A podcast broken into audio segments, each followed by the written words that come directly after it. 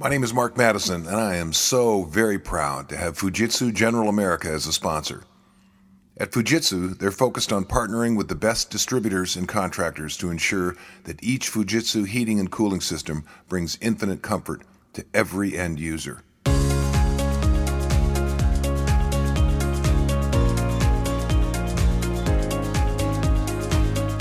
Today's guest, Nancy Solomon, the CEO and founder of the Leadership Incubator. She's an experienced and inspiring leadership keynote speaker. Currently, she delivers high energy, inspiring, relevant, and timely content to thousands of people in 85 countries. Passionate about helping people become the leaders they're born to be, Nancy deeply connects with the audience and engages them at a meaningful and sustainable level. Oh, yes, and she's a consultant and she's written a few books. Nancy, welcome. Well, good morning. This is Mark Matteson on Books and People. Today, we're privileged to have a special guest, Nancy Solomon. Good morning, Nancy. How are you? Good morning, Mark. I am outstanding. How are you today? I expect nothing less. I'm doing terrific. Thank you. Grateful to be on this side of the grass. Isn't that so? As truth? I was preparing for this, I was thinking, how did we meet? Do you remember? No, because I was th- I was thinking the same thing. Um, we did something with Dan Poynter, but I don't know how we got to that place. I have no recollection at all. Were we in the same seminar that he was conducting and we met there? No, we met right before there and you brought me along and it was great. Oh, okay. It was a great experience, but I have no idea. Yeah. The, he was an amazing guy. the guy. Heavens brought us together. What's that? The heavens brought us together. I think so. Yeah, Dan was a special guy. He he wrote 120 books, which is amazing in itself, and uh, mm-hmm. he was a great mentor for me. So you were uh, based on your accent, and of course I know this about you. You were born and raised in New York, right? I sure was, which, which confuses borough? the heck out of people because then they say, "Well, you're in New York right now, right?" And I say, "No, actually, West Coast." Right. And which borough? Brooklyn. I'm a Brooklyn girl. Spike Lee. you bet. It sure changed. Now you can't afford to even live there. Oh my god! I mean, when I when we moved out of Brooklyn, it was uh, turning into what was fondly referred to back then as the ghetto, and right. now uh, it's just it's gorgeous. It's absolutely a beautiful place to live it went through a very specific gentrification process and now like you said it's hipsville usa yep. And the people in new york talk like this how are you? Good? Good? How's your dog? How's your daughter? The only people mark who talk like that are people trying to imitate us. Right. We don't talk. We so don't we, talk. um, this is the bronx by the way. So oh, when you okay. talk like this right? Fran Drescher. she, yeah, that's that's Queens. I mean, that's uh, the Bronx. Right. Yeah. Subtle nuances between boroughs. so How did you get started today? What's that? What are we going to talk about today? We're going to talk about Nancy Solomon. So, what I want to know, and I'm sure listeners do too, how did you get started as a speaker? Well, I'm trying to recall. I, I wasn't always a speaker. I was in sales for 16 years. Okay. what did you sales. sell? Clothing. Um, last position was an international clothing company in North America. I was the VP of sales for um, this company when I was promptly fired. And uh, I'm sure I'm the only one on the call today that has, that's ever happened to. And decided to take pull a do-over card I moved as far away from New York as I could get without getting wet, which was Seattle. And I'd always wanted to speak and have an impact and make a difference in people's lives. And I figured, okay, they were going to pay me for an entire year and I could afford to just do what I wanted. And I think my first speaking gig, what was my first speaking gig? It was, oh, I remember it was at a women's conference with seven people. Wow, seven. Yeah, yeah. Standing room only. and I cut my teeth there, and that was uh, 28 years ago. My first gig, it was two people. That many? You Yeah. and uh, you and the uh, the audio producer. you know, we've all been there, and I know a lot of people who want to become speakers um, think that we started in front of three thousand people, right. and that's just you need to build the confidence and the repertoire and uh, the stories and technique and all those things that make you a great speaker. Right. It's that 10,000 hours or 10 years. It was my. German high school teacher uh, who said to me, Mark, would you come talk to some kids at the high school? And I said, Susan, why would they care what I have to say? And she said, Well, all these kids have been in tr- trouble for one reason or another. It's kind of a special class. And you got in a lot of trouble when you were here and you've turned your life around. So I think you have a good story. And, And that was, was literally my first talk. There was maybe 30 kids in the room. And what'd you talk about? uh, I talked about goals, and and they liked it. And then my phone rang, and it was the basketball coach, and he said, "Hey, my point guard was in that class you spoke to, and he said you should come talk to the kids, at this, you know, the basketball team. You played here." He said, "You know, what do you think?" And I said, "Great. What do you want me to talk about?" He goes, "Whatever you want." So I talked about goals. And they liked it. And my phone rang, and this woman said, I understand you're an inspirational speaker. I said, Really? Who told you that? the same kid, Steve. And she said, We can't pay your normal fee. All we have is $250. And I thought, For how many days? You know. and she said, Like an hour, 400 kids. I said, Oh. So I prepared like crazy. So, what was the first big audience that you talked to? How many people were there? Do you remember? I do. It was at the Microsoft Women's Conference, and there were 860 people. Wow. And uh, then I went on to speak at several more of their conferences, and we were in uh, the thousand room, uh, the thousand seat room, and then we really literally did have standing room only, and um, that was really powerful. You said something I want to point out. You said you practiced a lot. That you you know you worked your butt off to get uh, make sure that this presentation was great. Right. And for me, the more I practice, the more I know what I want to say almost by heart, the better my presentation is because then I can relax. right. And so, again, for your listeners, you know, it takes a lot of practice to make it look like you, it, it's spontaneous, it's Right. random thoughts. Is there a ratio? Oh, absolutely. Is there a ratio you use for every hour you speak to prepare like three or four or something along Uh, those lines? oh, no, no, no, no, no. Uh, 15, 20? Okay. Yeah, I Wow. would say. Mhm. That's impressive. Well, you know, the way I look at it is, let's say, you, you know, when we go back to being live and you have a thousand people in the room, so that's a thousand hours of human time you are consuming.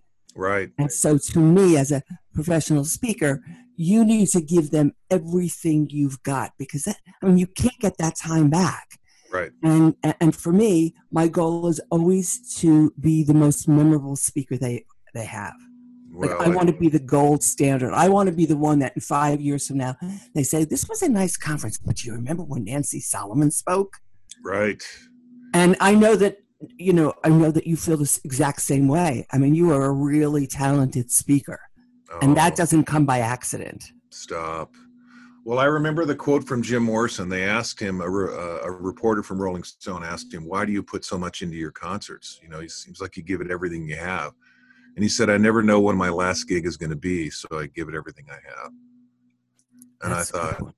wow, yeah, that's profound. So, the last time we talked, I, I, I brought up a story, and you claimed that you didn't remember it, but I'm going to bring it up again now. I was asked to speak to a distributor uh, in Portland, I think it was. The gentleman's name was Glenn. He's since retired, and he wanted me to come back a second year in a row, which, as you know, doesn't happen all that often. And I said, Glenn, I'm booked. I'm sorry, I can't. You know, he said, Well, can you recommend a speaker? And I said, Well, tell me what you're looking for. So he described, you know, the intention, the objectives. And I said, Well, I, I know a woman who might just fit that bill. Would you be interested in talking to her? He said, Absolutely. So I gave him your name, and you spoke, and you crushed it. He loved what you did. And the next thing I know, a week or two later, I get this handwritten note in the mail with a hundred dollar gift card from the Painted Table in Seattle, which is one of the nicest places to eat, at least certainly was back then. And I said to my wife, We're going out to dinner tonight to the painted table. And she said, Ooh, that place is expensive. I said, Not tonight.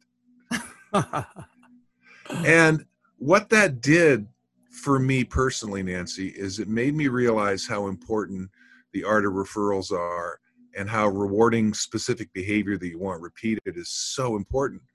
And from that point on, and you you know you didn't know this till we talked about it. Whenever somebody gives me a referral now, I always send them a handwritten note and a gift card. Nice. You know, where did where did that come from? Did is that something you learned from your mother, or just something that you do? I mean, where did that come from? Uh, just being relational.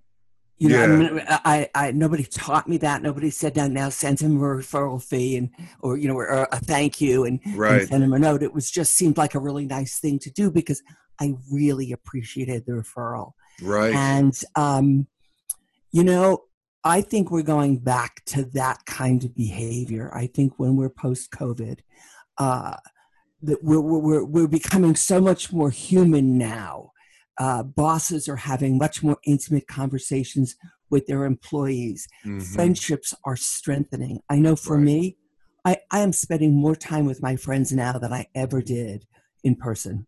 Do you find so yourself reaching out to old friends as well that you hadn't yeah, talked to in a while? I sure do. I oh. sure do. Um, and to Jim Morrison's point, uh, I just lost my mom. And hmm. yeah, and uh, you just d- don't ever know what like what's the last conversation you're going to have and what's the impact that you've left. And as you know my big thing my theme of, of all my work is impact. Right. what did you come here to do? And are you getting it done? Yeah. and so to hear from you i don't know that has to be 15 20 years ago that referral mark. Uh, oh. uh, to hear that i left an impact like that on you is so heartwarming to me and I really appreciate you uh, relating the story back to me because I didn't remember until you reminded me. Well, and here's the crazy part, you know, because no one does it, almost no one sends handwritten notes. That when we do, it's so singular, it's so unique. You know, everybody sends a text or an email or a phone call, but nobody takes the time to write a handwritten note, let alone a gift card. Well, I uh, I found in my closet the other day in my office a folder with like a hundred cards that I must have purchased over the year, but nice things like, you know, you know, congratulations, you just did XYZ. Mm-hmm. Or I'm so glad you're in my life. And I decided I'm going to make an attempt to send one out five days a week. Just send it out there. I think people need so much healing in their hearts right now. And so many people are stressed. And I think a little note telling people you remember them uh, is very significant. Right. And let's face it, a lot of us have a lot more time on our hands now because we're not traveling to see clients, we're not on right. an airplane. Right. So, what do you do with that spare time? Well, you yeah. make a difference. What a great point. You know, it's a reminder because uh, I did that for a long time and then I got so busy I stopped doing it. It's mm-hmm. really great advice. So, let me ask you this who were your mentors coming up? Who were the who were the women and the men that you looked up to? Well, my mentors was from when I was much younger. My big mentors, and actually, I wrote about them in in uh, my book. Um, one was Mr. Clancy, my chemistry teacher, and I'll just tell you a brief story. Uh, one day, I was in class, and there were these twins, uh, uh, identical twins, and they were gorgeous. And they were itty bitty, teeny tiny. Right now, for those of you who don't know me, I'm 5'11. There's nothing tiny on my body. right? and I would look at them with such admiration because, and actually envy was more than average. Yeah, yeah. And I'd look at them because they were those little skinny hip huggers with the short shirts and they had flat tummies. And I was, I was totally envious of uh. who they were. And Mr. Clancy came up behind me and he must have seen me um, he must have seen me admiring them right and he said to me you have a classic beauty that you will not notice for many years but i want you to remember i said this oh right and years later years later, I reached out to him online and I thanked him. Yeah. And I thanked him because, you know, to me, it was all physical. Right. Like, I don't know where those girls are right now. right. Or what they're happening.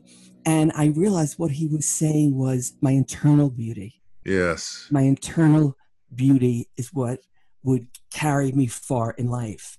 And I kept thinking for years, I said to myself, I wonder what that means. I wonder what he meant by that. Right. Right. So it's not something that I was absorbed with. I just, it just stood out.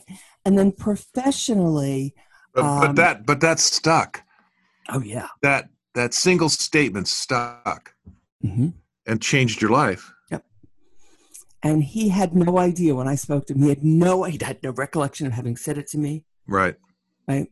Um, and then I think about mentors. Well, Oprah, she's Mm. definitely a mentor to me. She doesn't know that, Right. but she is. Um, Jennifer Lopez is a mentor Mm. of mine. Again, Mm. doesn't know it, but she is. Right. In terms of uh, speaking, uh, Sam Horn. You know, Hmm, I don't I don't know that. I don't know She, it's a she. she. I uh, don't know her. She, you should look it up. She just published a book called uh, "Someday Isn't a Day of the Week," and Hmm. she wrote Tongue Fu. She's very, very clever, and I often, when I'm writing a speech or I'm writing a blog, I'll say, "What would Sam tell me to do?" And I'm going to offer this to your audience because it really has changed my approach to many things. Sam says, "Leave out the words no one's going to read." Hmm. And also, when you're speaking, leave out the words that nobody wants to listen to. In Right. other words, get to the point. And that has literally changed uh, my writing and speaking style. Simplify. Mm-hmm. Edit it down. Mm-hmm. Yeah. Leave out the words no one wants to read. That's really good. Uh, that's kind of like I'd have written you a shorter letter if I'd have had more time. That's a good one. Well, we all know, you know, tracking it back to speaking, we know it's much harder, at least Right. for me, Right. to write a 10 minute, you know, ditty that in front for an audience than it is an hour ditty. Well, I, I got I got paid one time in advance to do a 90 minute talk for a distributor in the Midwest. And sometimes as these events go, I was the closing speaker, and everyone that was presenting about their new products went long with their PowerPoint. As each person went long, the client turned to me and goes, "You know, I think we're you're only going to have an hour." I said, "Okay," and so I started scratching. I had my outline. I started scratching stuff off, and he turns to me, and goes, "You know, I think it's going to be 45 minutes." And then finally he goes, you know, I think it's only going to be 30 minutes. We're, we're only going to have 30 minutes. I said, you know what? I'll tell you what, I've already been paid. I just won't speak at all. Uh, you know, and you know, we, you guys can go as long as you want. He goes, whoa, no, no, no, no, no, no, don't do that. It's like, well, you know, do you have any idea how hard 15 or 20 or 30 minutes is? That's, it was Winston, Churchill that said, uh, if you want me to talk for 15 minutes, I'll need three weeks to prepare. But if you want me to talk all day, I can start right now right? And I, so, I never heard that quote. That's a really good one. well, it's so true because it's like, wait a minute, what am I going to leave out? 15, 20, 30 minutes? That's hard. Hour and a half, two hours, piece of cake. You know, it's funny you should say that. First of all, to me, that is every speaker's nightmare. Right, Right. Because again, we have prepared for, in my case, 20 hours. right, And now you're going to tell me to leave all this stuff out. sure. And like, do you want me to leave out the first point, the middle, the end? Like, what, what do you want me to leave out? Right, This happened to me two years ago. One of the giant tech companies here in Seattle had me come in for a whole day. And I was going to do three different presentations, two uh, workshop type of things, and a keynote in the middle. By the way, don't ever do that. right, Just three entirely different uh, programs in one day was it was as stupid of me to say yes, which I later spoke to them about. But, but be that as it is, uh, five days before they said you're not going to have an hour plus Q and A. You're going to have 45 minutes. Mm, And in hindsight, I looked back and I actually debriefed with them and said, you know, you don't do that to a speaker right, because I've already spent five weeks preparing these three pieces of information. So I would hit it out the park with your audience. And so here is my advice to anybody who's starting out. When you sign an agreement for an hour, you need to say to them, Now you're sure you can give me an hour? Right. Like, let's confirm it's an hour and that's not going to be cut back because if it is, I need to know now so I can prepare and be a memorable speaker for your audience. Right. So it's preemptive, right? Absolutely. And you're creating the expectations. You're drawing a line in the sand. Mm-hmm. Now, who are your primary audiences now? You mentioned several corporations. Uh, is it primarily women? Uh, who are your audiences? Okay. I have two audiences. I have women only Okay. about advancing women in leadership, especially now, uh, especially now with what's happening with the racial um, justice problem that we're having in this country. There's this whole segment of women that need to bind together. Right. And my second audience are corporate audiences with a, a big focus on companies that are male focused. So, tech, IT, banking, construction, uh, insurance, companies that usually have a predominantly male uh, population and employees. right. So, it's two different things. It's the same message. It's just, it's the same message. Because when we're on purpose, our message is our message. We don't change our message for our audience. right. Right? So if you said come in and talk about uh, air conditioners, I I turn you down. I'd call you up and say I have a referral for you. but see, even even though I talk to a lot of manufacturers, distributors, and contractors and associations in HVAC, I don't talk about the technical side of it. I talk about the people side of it. Right. the soft skills, right? And that's where my sweet spot is. So, so that's a nice segue into the next question. Uh, what was the best piece of business advice you ever received? Uh, action, action, take action. I can talk something to death. I can think about it. I can, you know, you know, ask fifty-seven people what they think. Is this a good idea? And I talk about it. And so by the time I get into action, ten people have already done it, or one hundred and ten people. So for me, getting up every morning and knowing exactly what action I am going to take um, has changed my business and changed my life. hmm. The road to hell is paved with good intentions. That's right. That's right. And I also, um, I started learning from other people a lot more. You know, I'm a, a, like you, an avid reader. I cut out an hour to two hours every day, seven days a week for learning. Yeah, yeah. That could be webinars, it could be books, it could be uh, reading articles, uh, reading uh, HBR from cover to cover. So I know what the trends are. And that was another thing that I learned from um, two mentors in particular who just teach uh, here's what you do. Like it's great that you know the purpose and you, you have your mindset down, but now go out and do it. right. I watched a TED talk this morning from a guy named Anthony Metivier, and he, he he said the two most important or easily remembered questions to silent negative thoughts are these thoughts useful, and how do they behave? And as I started thinking about that, it's like, oh my gosh, you know, that's a you know a 13 minute TED talk, but two profound questions. And I'm like you, you know, I read I read a couple hours. A, well, I read 50 pages a day. That's always that's always my goal. I try to write three pages every day, and I try to read 50. And so that gives me whether that takes an hour. Like right now, I'm reading Howard Zinn's book, uh, "The History of the Peoples of the United States." This this little 720 page, you know, tome with Yeah. minus two font.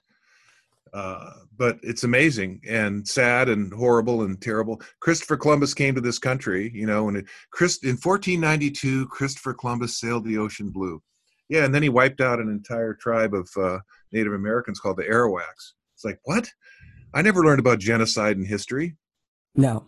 So it's uh, it was recommended by a friend of mine, and I just can't put it down. It's um, it's unsettling, and it's but it, it you know it, it's the history that we never learned. So yeah, I'm like you. I'm a pretty serious student. So action is the key. Is taking Action is the key. But you know what? You go back and, and repeat that quote from the TED Talk if you would, because I didn't catch the whole thing and it impacted me. Would Yeah. you mind? Yeah. He says when you find yourself in the midst of negative thoughts and emotions, right? And they're your thoughts, right? We we all have 60,000 thoughts a day and according to UCLA's Brain Institute 75% of those are negative, right? So and that's the normal person, right? So when you find yourself in the midst of those negative thoughts, ask your stop you say stop and then ask yourself, are these thoughts useful? Are they helping me or hurting me? Right? and then yeah. so because because i'm not my thoughts right. because we have so many of them we have to stop from time to time and say is this helping or hurting? Right? Are they useful? To that point two things. I am known as you know for my solomonisms my quotes. So number 217 is don't believe everything you think. Right. What a great quote.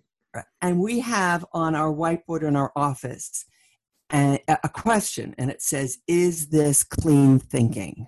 Right. Which is our equivalent. So if i'm having a thought is this is this the most positive uplifting with promise? Or am i just going back into my history to re- retrieve some awful thought so i can feel bad about myself and not take action? If i treated my friends the way i treat myself i wouldn't have any. Yeah. Right? So Wait, we're we're sounding so profound today, but these things, these simple, simple things, uh, are not always easy, right. but they are very beneficial uh, for us to get what we want in life and make the contribution that we came here to make. Simply profound and profoundly simple. Who said that? I, I did. That's one of my quotes. I've written that I don't know how many times in various ebooks. Uh, so the second his second question was how do they behave how do those thoughts behave in other words what what actions do those thoughts lead me to right i love so, that. I'm writing that down. I know. I wrote it down because uh, the palest ink is better than the strongest memory so i just don't want to forget you know when i hear something you and and like you you know in addition to reading i journal i write every day but i but i watch youtube videos i watch ted talks uh, you know i listen to audio I'm, i listened to on the way to chelan last week in spokane I listened to a new audio book by Kevin Hart, the comedian, and it was a it was five and a half hours of self help advice. It was fantastic. Really, was so good. Now he swears a lot, and that's not you know for for a lot of people they might find his language offensive. I don't, but uh, but it was the nuggets. You know, it was the gold that was dropping out. It was like, oh my gosh, so, he called he he characterized something called sponginess you know and he said you just need to be a sponge you need to absorb things from the different people that you work with and that that's in a you know kind of in alignment with my philosophy of you'll be the same person in five years but for two things books and people people and books. So we want to be a sponge in those areas uh, as we move towards our objectives. So my next question um, what qualities in people do you most admire? Compassion and empathy. Hmm. Wow. That's because awesome. you could be you could be the poorest, and I mean financially poorest person in the world. But in my experience, if you have compassion and empathy for other humans, then you you're as rich as you could possibly be. Yeah.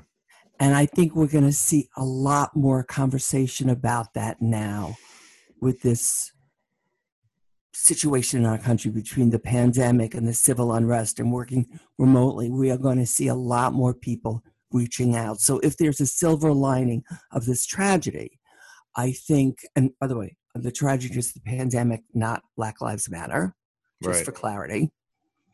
We have a, uh, I call it the leadership trifecta.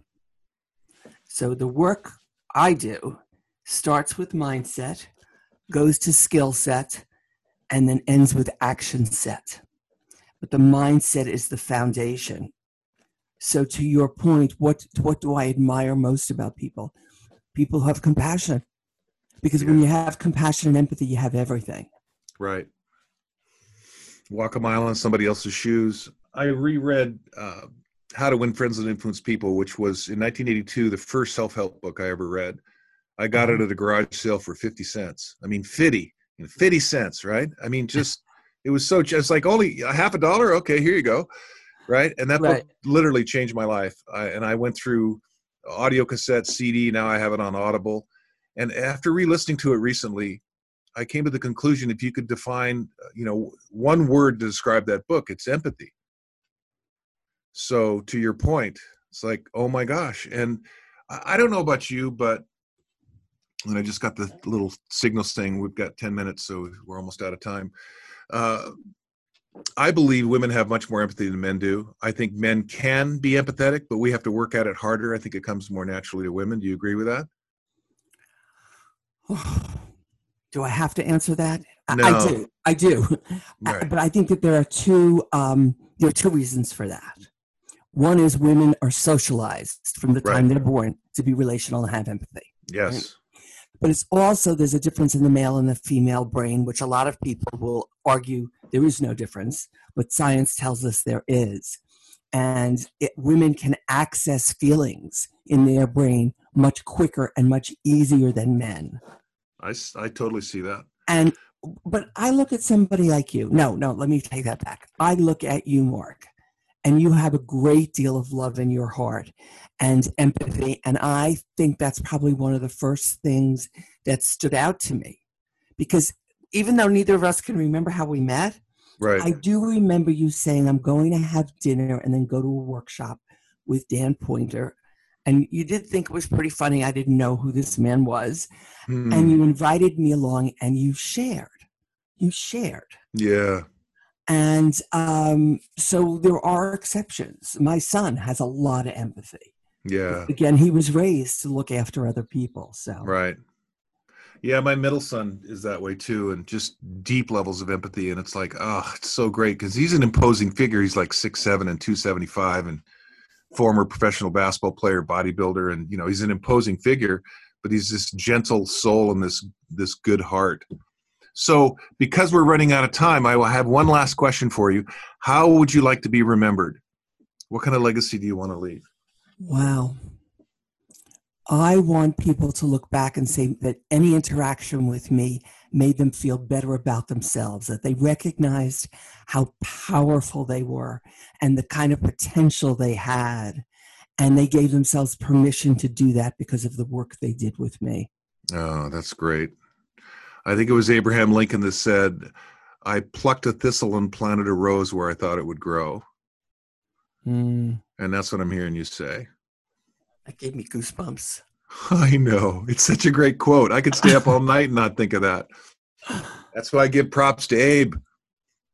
Well, okay, la- okay, one more question. How does somebody get a hold of you, A, uh, to speak, and then B, one of your books?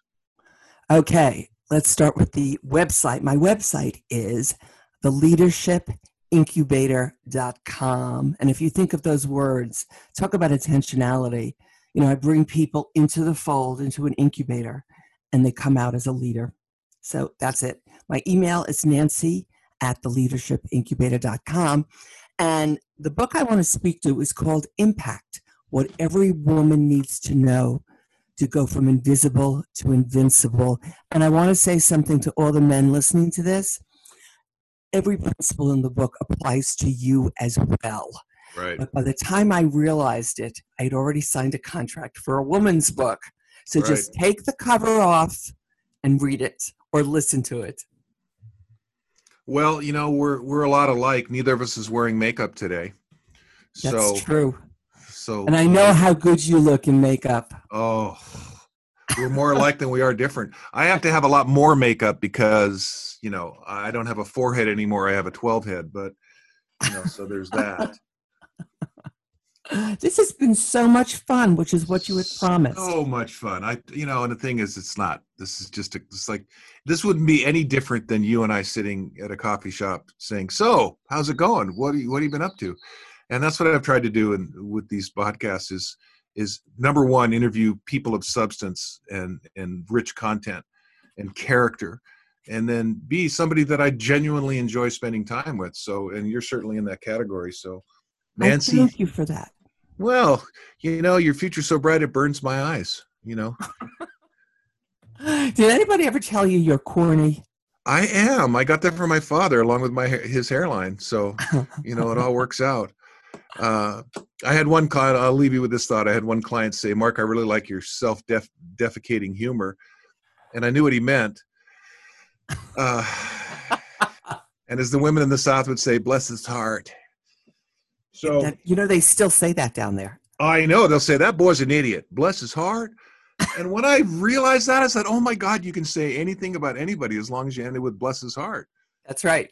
So. I was in Charlotte not long ago, and I guess back in September, October, and uh, Charlotte, eh, everybody there says "bless your heart," and they call you baby. Yes, I love being called baby. I know they do that in New Orleans too. They call everybody baby and sugar. Sha, hey, Sha, you know, hey, baby, and it's like it's so. I don't know. It's one of my favorite cities as well. I like Charlotte and and New Orleans.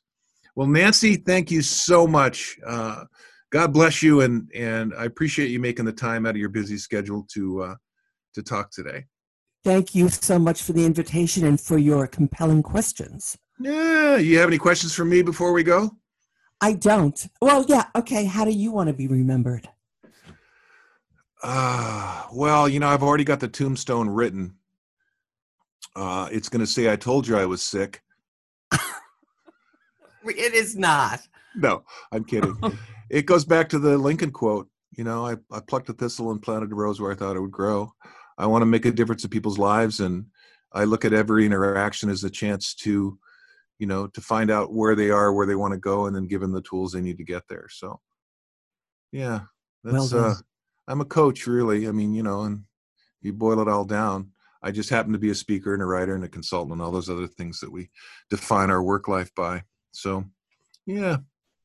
Well, listen, make it a great day unless you have other plans. And I know we'll talk soon. Bye bye now. Thanks. This podcast is brought to you by the team at Fujitsu General America.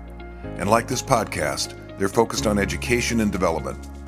From the day they sold their first comfort system in North America, they've been unwavering in their focus on training. It doesn't matter if it's application, installation, or service, a better trained technician brings better value to the homeowner. So when you're looking for infinite comfort, think Fujitsu. Thank you for listening. If I struck a chord, inspire you to action, or piqued your curiosity, let me know. Call or text me at 206 697 0454 or send me an email at mark at sparkingsuccess.net. Should you wish to hire me to speak to your organization or association or order one of my books, simply go to my website, www.sparkingsuccess.net. And remember, make it a great day, unless you have other plans.